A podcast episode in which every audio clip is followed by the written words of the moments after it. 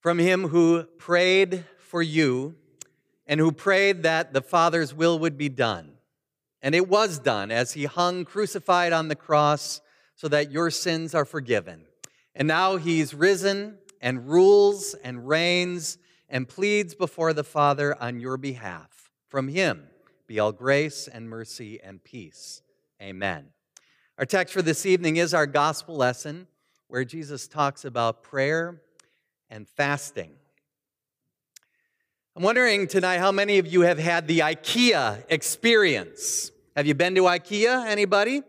You know, you weave around in there for miles and miles, it seems like. You pick out your furniture, you throw it in the car in a just a flat little box, and you get it home and you open it up, and now you know what I'm talking about. Have you been there with me, following those directions? Not long after we moved here, we bought a piece of furniture, a number of pieces of furniture at IKEA. We bought a uh, dresser from there, and I spent hours putting that dresser together, only to find out when I was finished that I missed a piece about this big. So I had to take apart about a third of the thing and put it back together. Have you been through that IKEA experience with me?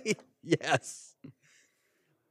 Oftentimes I have wondered why not first tell me how it's not done and then tell me how I should do it? I think they could do a better job with that design. Well, this is essentially what Jesus is actually doing in tonight's text. He is telling us how it is not to be done, and then he tells us how it is to be done when it comes to prayer and fasting. And right before this, he talks about the whole idea of giving to the poor. These were three core practices of the Jewish people, and we would be wise to say that in the season of Lent, they are also three core practices of Christian people giving to the poor, prayer, and fasting.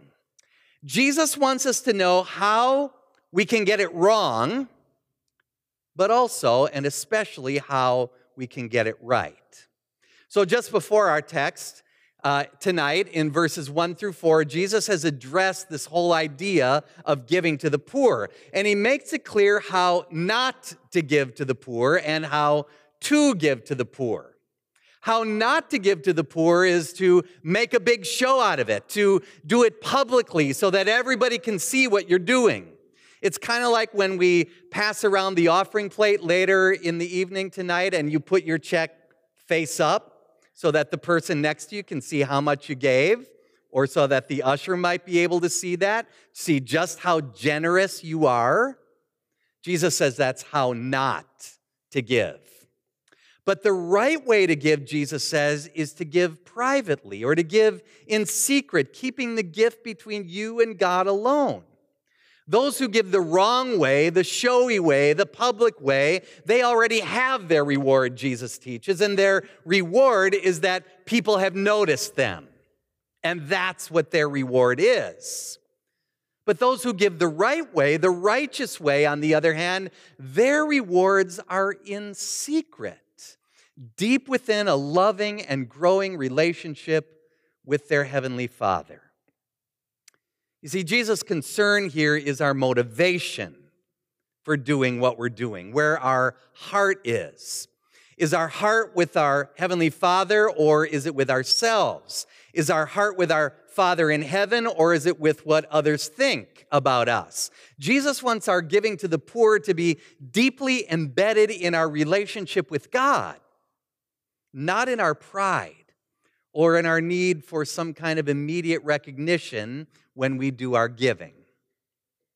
And then Jesus goes on in our text to address the other two acts of righteousness that were so revered by the Jewish people prayer and fasting.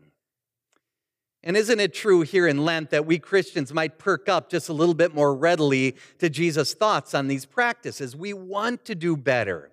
We want to be better prayers. We want to do better at giving up something for Lent or fasting, if you will. And so here, Jesus' comments are structured in the very same way how not to pray and fast, and how to pray and fast. And so his focus here is very similar on his teaching to giving to the poor. The wrong way to put a prayer together, Jesus says, is to be sure that others see you and hear you praying in the synagogue or out there on the street corners, showmanship again. The wrong way to put a prayer together, Jesus says, is to think that a prayer's value is in how long it is or in just the right key phrases that are repeated over and over again or in its ability to impress the people around you while you're praying. Kind of reminds me about a five year old in a worship service one day who was listening to this long extended prayer up at the front. And all of a sudden, there was a pause in the prayer, and the little five year old from the back pew says, Isn't he done praying yet? The right way to pray in your personal walk with Christ, Jesus says, is to find a room, a private room, and there speak to your Father who is in heaven.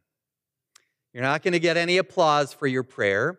You're not going to get the Intercessor of the Year award.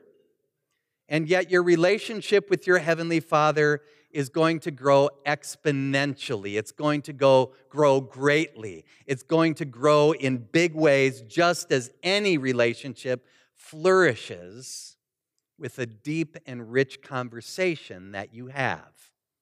How much more so with our Heavenly Father? And then Jesus goes one step further with the right way to pray. He says, Pray like this. And he gives us the prayer that we all know. He gives us the Lord's Prayer. And it's a model prayer a prayer that in no way limits the way in which you're supposed to talk to God. It doesn't teach us the limiting way in which we pray, but rather it models the way for us to pray. It's a model prayer. Jesus says, Pray like this. And he gives us the Lord's Prayer. And as Jesus prays with us, we hear how he places our prayer into our relationship with our Father in heaven. You notice that in the Lord's Prayer, we pray with others. All the pronouns are plural. It's not I and me, it's us and we. We don't pray to a distant, unfamiliar God, but we pray to a listening, loving, protecting, providing, present Father who has all authority in heaven and yet who is very close at hand. Just today, I was listening to an interview with Sally Lloyd Jones. Sally Lloyd Jones is the author who wrote the Children's Storybook Bible, a brilliant Bible for children and I would say for adults too. But Sally Lloyd Jones in this interview was telling about how she noticed that young children who are two or three years old play very, very well when mom or dad is very near, when mom or dad is close. But if you take mom or dad out of the situation and they are far away, suddenly the child has a difficult time playing. They're worried. They don't know where mom or dad are. They don't know what to do. And so they're worried about what's happening, what's going on, where's mommy and daddy? And then she connected to the way in which we pray. How much better are our prayers when we know that our Heavenly Father is standing right here, that we trust in Him, that He gives us everything that we need, that He is present, that He loves us, that He forgives us, that He is here with us and for us. When we think God is far away and we're praying, then, then we try to take all the burden upon ourselves. We try to do everything on our own. We fail to rely on Him and trust in Him. But as Jesus says, our prayer is to be with our Father present, knowing that our loving Father gives us what we need as his dear, loving children. And so these first three petitions in this prayer that he teaches us to pray are prayed in humility humility before God's name, hallowed be thy name, humility before God's kingdom, thy kingdom come, and humility before God's will, thy will be done on earth as it is in heaven. The model prayer that Jesus gives us doesn't have all these lengthy run on sentences. It doesn't have all this newsy background where we try to inform God of things that He already knows. But the Lord's Prayer has all these short, simple sentences, phrases, and requests. We pray for our everyday needs. We pray for forgiveness. We pray for strength in temptation. And we pray for deliverance from evil and from the evil one. And then Jesus does much the same thing with the practice of fasting. The wrong way to fast is to put on this miserable face, to disfigure your face in public, to show how difficult it is, how hungry you are, and just how pious you are. But the right way to fast is very similar to the right way to pray, to do so privately. And along the way of fasting, Jesus again promises great rewards as we give up the material to focus on the spiritual. And those rewards are rooted deep and deeply in a relationship that we have with a Heavenly Father who is near and present and loves and forgives. Jesus practiced these things here on earth. He practiced prayer and fasting. He practiced it in his favorite secret places of prayer. And, and one of those secret, lonely places, as we remember in this season of Lent, was in the Garden of Gethsemane itself. And there, in blood and sweat, he took the third petition of the Lord's Prayer to its deepest level. Remember how Jesus did that?